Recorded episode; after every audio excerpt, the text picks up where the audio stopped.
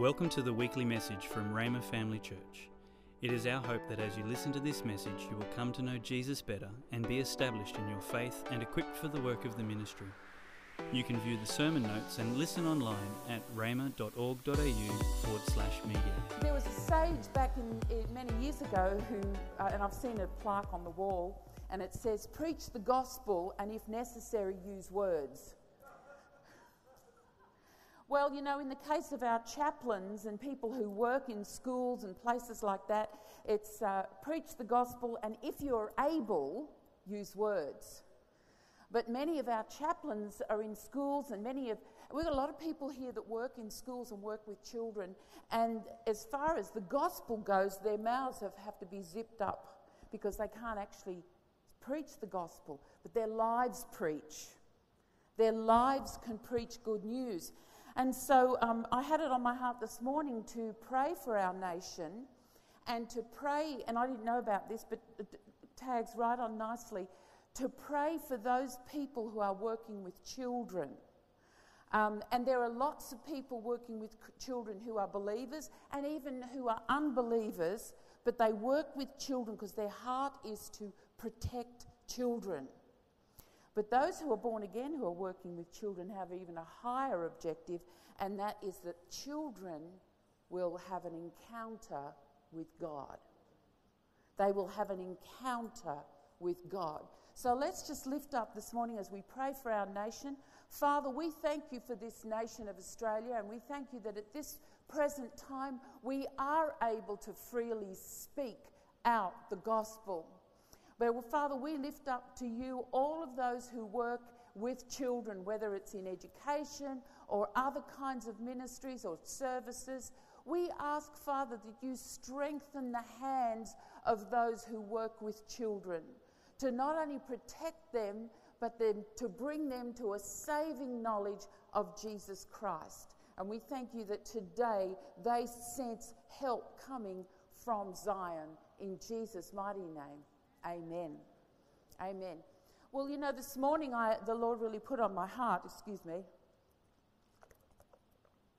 to um, bring to you um, a word that is, uh, uh, well, the title is um, God Encounters.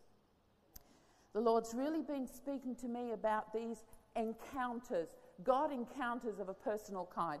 Those of you remember that old movie, Close Encounters of the Third Kind? I see people who are over 40 or over 50 remember it. There was a time, you know, that was when they actually had some, a close encounter of the third kind. They're close encounters of the first kind, which is just seeing it, and then it goes all the way. This guy by the name of Hynek, seriously, he put in a whole list of, he wrote a whole list of different types of encounters with alien beings. Well, aren't you thankful that we have close encounters of the God kind, which is the highest kind of encounter? We can encounter the God of all creation. There is no other God above him, there is no other name above him, and he says, I want to have an encounter with you. Is that amazing or what? Amazing. So, you know, that word encounter, that really came up in my heart. So I had to look at what it means. And really, it means an unplanned and unexpected interaction, an encounter. You know, and so many of our children have encounters and not always with God.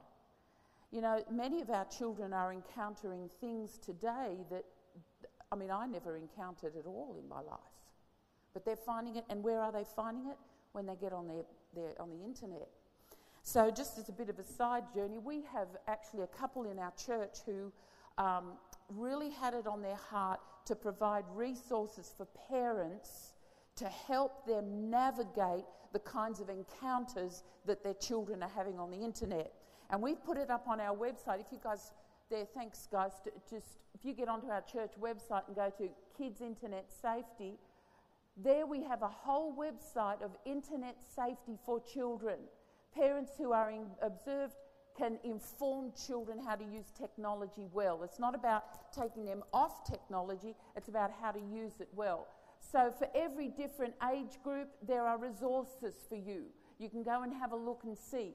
There are like um, parent talks, there's information, there's even a review on different games and apps. And then you also have right down the bottom there, um, and it says help and healing after exposure or addiction. So you might have four and five year olds who are addicted to their, inter- to their screens, their touch screens. This resource will help you as a parent or as a grandparent to navigate the internet and use it for right encounters, not for wrong encounters. Because ultimately, we want our children to have encounters that are going to help them in their life and help them because encounters usually have an impact on you. I mean, I can, I can walk through the, the shopping centre and I can see lots of people and, and hi, how you doing? Good to meet you, and, and they have no impact on me. But occasionally you'll have an encounter with someone. I, I had that just this week. I went to see, actually, I went to see a doctor. I had an encounter with him. Well, what did that mean? Our hearts connected. We saw each other eye to eye. We made a connection. The funny thing was, when I walked into his surgery, I thought he was the Chinese version of Doc Martin. You know, Doc Martin is. Any of you, a terribly abrupt and rude man. But God gave me something to say to him that connected with his heart, and we had an encounter. But you know, I've had encounters with God that have impacted me far greater than that. Now, you know, we, we, we want to um, understand what these encounters are and, and identify them today and really have a look closely at what a God encounter is. When you look in the Old Testament, um, they had encounters with God in the Old Testament. You see in the movie The Ten Commandments, you saw what an encounter to Charlton Heston did. He went up the mountain looking one way and he came back and his hair was all grey and, you know, those sorts of encounters. Would you like to have an encounter like Moses had on Mount Sinai? Or would you like to have an encounter like Moses had when he walked through the desert and he saw the burning bush? Whoa. Or an encounter like Jacob, who actually wrestled all night. An encounter with God that impacted them and changed them. Well, you know, those Old Testament encounters don't happen so much today. And the reason is that God wants to have encounters with you that are much more prolonged, much more impacting, and will hold you fast for the rest of your life. You know, I ha- remember um, years ago, we, there was a lady who had an encounter and she was playing the pokies, and we'd been praying for her. And anyway, she was playing the pokies at the RSL club, and she, God hit her. And she fell off the seat and she was healed. And she thought, this is strange. I've had some sort of an encounter. And she thought, this must, maybe God has something to do with it. So she went to the pastor of our church and she rang him up and he said, You know, I've had something, some strange encounter, and I think it might be something to do with God. And he said, Well, come along. So she came to church and she received a healing. But do you know that we saw her for maybe six or eight weeks and we never saw her again? And I wondered about that. You know, when encounters happen to you externally, they might stay with you for a little while. But God has a plan for an encounter with you that is not something external. How many people have seen a vision or seen an angel or had something like a burning bush or something like that happen to them and then it lasts for a little while and then it dribbles off? God says, I have a plan for you that causes you to have an encounter with me that will last you for eternity. And so when I look in the Old Testament, there's a story there about Samuel. Now, this really is interesting to me because when I looked at all the encounters that people had in the Old Testament, this one stood out to me as something a little bit different. So I just want to read the story from 1 Samuel chapter 3, starts in verse 1. And it says there, now the boy Samuel ministered to the Lord before Eli. Eli was the priest in the tabernacle, and, and um, Samuel, of course, went there after his mother had weaned him. He must have been maybe four or five years old, maybe six years old, and he was living in the temple with Eli. And it says there that the word of the Lord was rare and precious in those days. There was no frequent or widely spread vision. So, in other words, you know, God was not really encountering people very much. Verse 2 At that time, Eli, whose eyesight had dimmed so he could not see, was lying down in his own place. Isn't that interesting? Even the priest Eli, he couldn't see. Now, maybe his eyesight was naturally dim, but when I read that, I thought, yeah, spiritually too. His eyesight was dim and he was just lying down. But the lamp of, the, of God had not yet gone out in the temple of the Lord, and where the ark of God was, Samuel was lying down. Now, when I had a look to see, was Samuel actually lying down next to the ark? No, he wouldn't have been because that was in the Holy of Holies. But Samuel was lying down in proximity to the ark or the presence of God. And then the Lord called Samuel, and he answered and he said, Here am I. And he ran to Eli and said, Here am I, for you called me. Eli said, I didn't call you. Lie down again. So he went and lay down. And the Lord called again, Samuel. And Samuel arose and went to Eli and said, Here I am. You did call me. And Eli said, No, I didn't call you, my son. Go lie down. Now Samuel did not yet know the Lord. Isn't that interesting?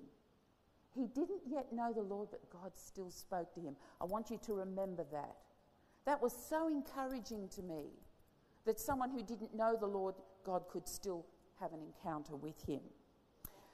And uh, so, so Samuel did not yet know the Lord, and the word of the Lord was not yet revealed to him. And the Lord called Samuel a third time, and he went to Eli and said, Here I am, for you did call me. And Eli perceived, smart Eli, and he took him three times, that the Lord did, that was the Lord that was calling the boy. So Eli said to Samuel, Go and lie down, and if he calls you again, say, Speak, Lord, for your servant is listening. Good on Eli. So Samuel went and lay down in his place, and the Lord came and stood and called, as at other times, Samuel, Samuel. Then Samuel answered, Speak, Lord, for your servant is listening. I love that story of Samuel. Here he was a boy, he was probably around about 10, maybe 9 or 10, and the Lord called him. And Samuel did not yet know the Lord, he hadn't even heard the word of the Lord, but God still called him he had an encounter with God. And God went on to speak to him about some of the most amazing things that he was going to do. A boy of 10, and the Lord would speak to him so clearly. Isn't that encouraging? That's wonderful. So here we have an example of what God's desire is. God's desire is to walk and to live in us, not just to show us great signs and wonders, so you don't go home looking for a burning bush or a fiery cloud or something, because you know what? It happens in here. It happens in here. There's a scripture in Revelation 21, verse 3, that says, I heard a great voice out of heaven saying, Behold, the tabernacle of God is with men, and he will dwell with them, and he shall be his people, and God himself shall be with them and be their God. Another verse in, in James 4, verse 5, it says, Does the scripture mean nothing to you that says, The spirit that God breathed into our hearts is a jealous lover who intensely desires to have more and more of us? God's desire is to get on the inside of you, not just show you Himself out externally, but to get on the inside of you. Jesus paid a very high price for this privilege. And uh, when we look at the, when we look back at the Old Testament, we think, wow, wouldn't that be amazing to have those uh, wonderful um, examples or demonstrations of God's power? But do you know the people in the Old Testament?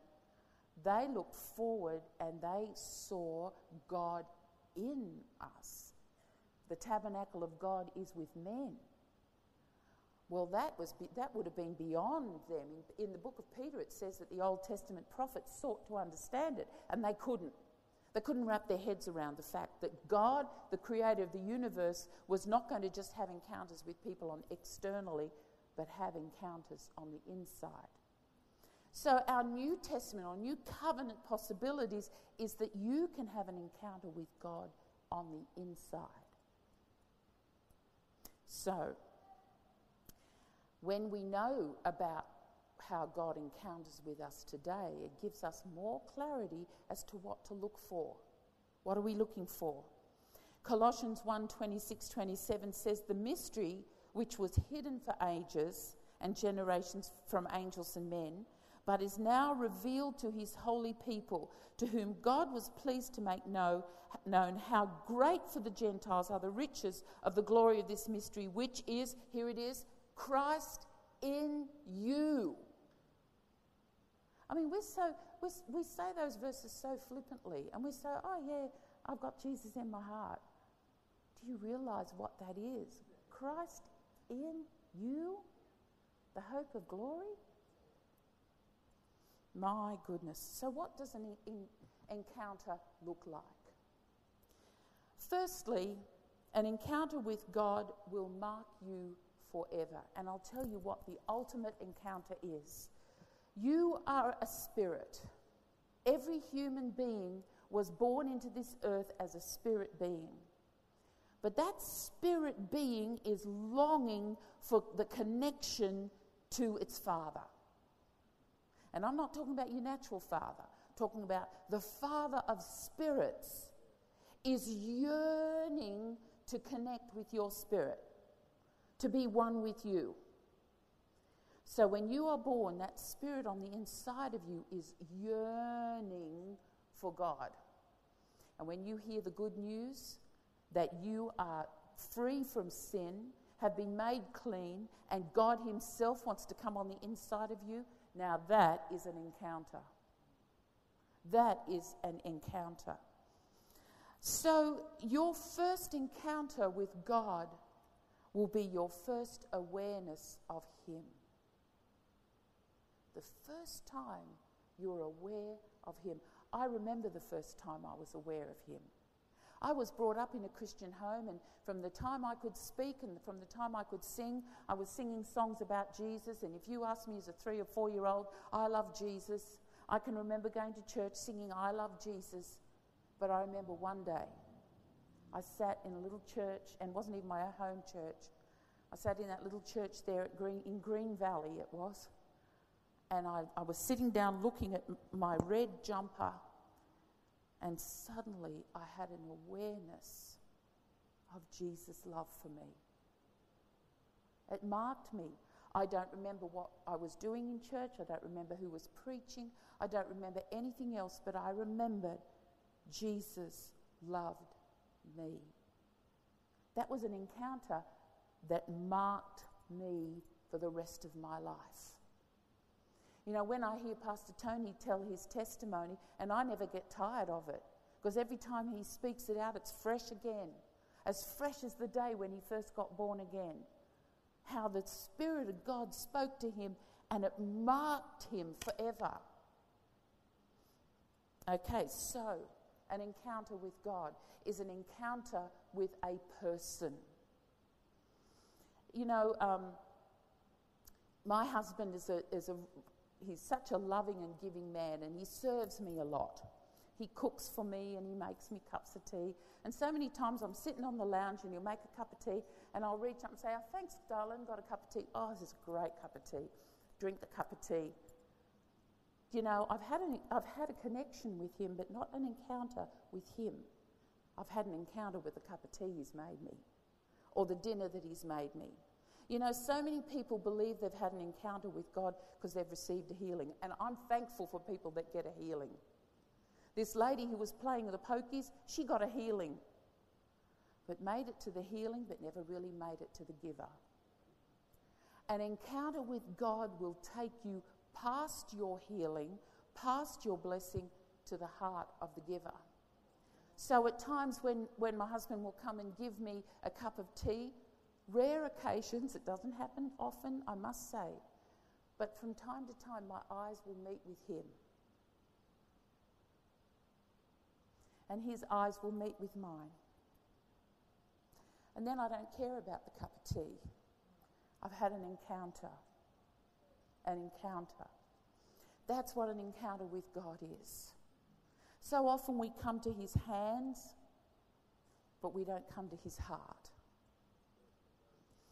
So, An encounter with God is an encounter with a real person. It's not with feelings, it's not with tears, it's not with emotion, it's not with demonstrations. I remember back in the 90s we had a move of God where people would be running around the building and falling out under the Spirit and so that was really fun.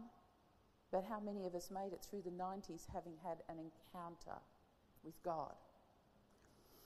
Okay, an encounter is different for different people. Your encounter might be different to my encounter. An encounter will touch your feelings and emotions. It may have physical manifestations or it may not. An encounter can happen anywhere, not just in church. An encounter will have lasting fruit. It will impact you and mark you forever. An encounter will, mark your, may, will involve your choice. You can choose to yield to it or not. An encounter is by internal revelation. So, how do these encounters happen? Look at the time. Okay, firstly, we pray. You know, when we pray, we actually make power available. And we've been really praying for our children that they will have this kind of encounter with God. Not just get to church, not just hear the word, not just say the prayer, but actually have an encounter. And I was going to take us all the way through the Ephesians prayers, but we'll go very, very quickly through them. Actually, firstly, there's a scripture in Romans 10:20, which is a little bit like Samuel, and I take great comfort and courage from this. Romans 10:20 says, "Then Isaiah is so bold as to say, I have been found by those who did not seek me." I have shown myself to those who did not consciously ask for me. This is such a comfort to me when I'm praying for my children or anyone, even in, uh, for when I was praying for you, church family, that God will make himself known to you even if you're not asking for it. Just like Samuel, he just happened to be in the right place there and God spoke to him. So I use the Word of God to pray. The Word of God, I mean, is Jesus. He is the Word, but He's also the way. So I use the Word of God to pray, and I pray out of Ephesians 1.15. I'm going to read it really quickly. Uh, Ephesians 1, verse 15, it says, I pray for you constantly, asking God, the glorious Father of our Lord Jesus Christ, to give you spiritual wisdom and insight so that you might grow in the knowledge of God. I pray that your heart will be flooded with light so that you can understand the confident hope he has given to those he called, his holy people who are rich and glorious inheritance. And I also pray that you will understand the incredible greatness of God's power for us who believe him. This is the same mighty power that raised Jesus Christ from the dead.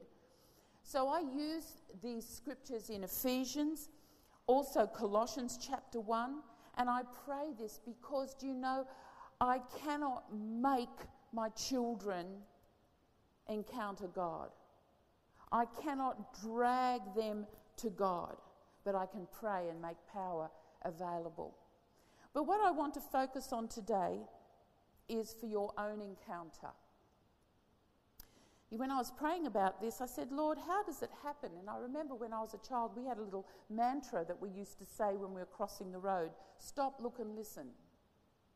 And the Lord says it's the same stop, look, and listen. You know, there are encounters that God wants to have with you on a regular basis. And the Lord also said to me, um, an encounter or an unexpected encounter with God can actually become a well worn track. So, in other words, it's like you're walking through the forest and suddenly you come across something and go, Oh, this was unexpected. But remember where it is because you can go back there again. And so the Lord said to me, You want to go back there again to have these encounters? Firstly, you have to stop. Stop what you're doing.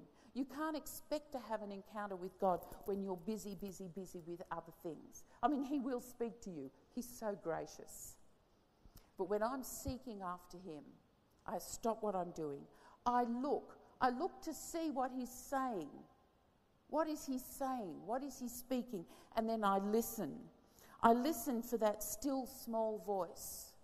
I listen for him speaking inside. There are some things that help. Music helps. The word helps. Oh my goodness. The word is Jesus himself. Um, communion and having eyes to see, looking to see what he's saying.